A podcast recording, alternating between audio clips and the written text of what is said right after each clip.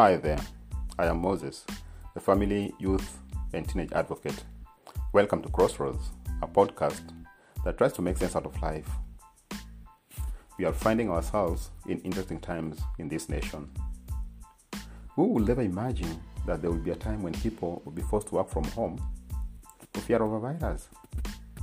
We have been reading about plagues, the bubonic plague that happened in Europe and Asia in the 1300s, and the plagues in the days of Moses in the Bible.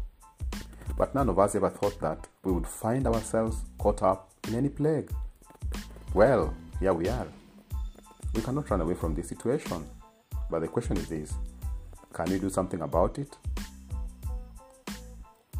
I am a firm believer that everything that happens to humanity, everything, has a reason for happening. And so, what are some of the lessons that we can learn from the coronavirus scare?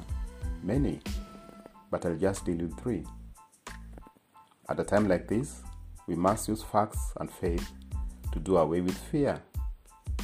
And the first lesson is this it is important to remember that not everything that is shared on social media is true. Really? Yes.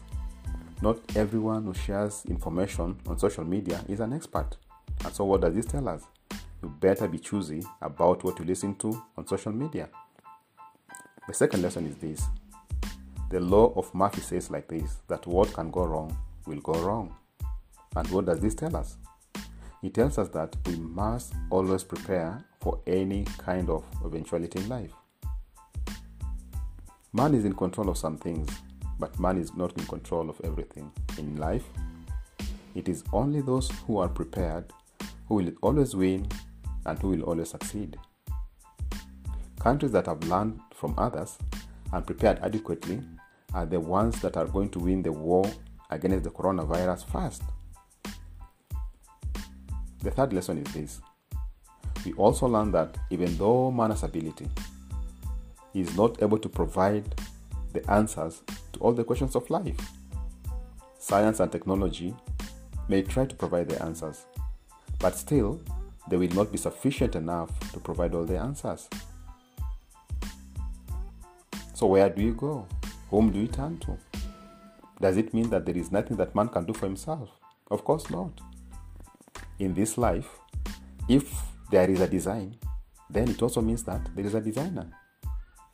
If there is the created, then it also means that there is a creator.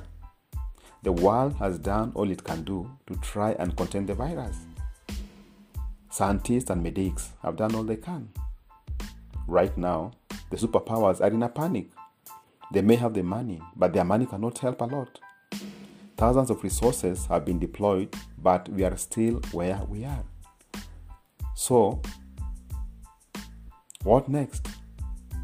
Well, the biggest lesson that we can get from all this is this that life makes sense when we are in touch with the one who designed life. Life has a designer, and it will only have meaning if we consult the one who began life. At a time like this, we have a hope. In our moments of hopelessness, like now, we need to turn to the master designer, the one who holds our future in his hands. Our hope is in him, a higher being, who is in control of the old universe. By choosing to focus on the creator of the universe, life will make sense and we will not need to be afraid because you know that our future is secure in his hands. You have been listening to Crossroads, where we try to make sense out of life. Until the next time, see you and take care.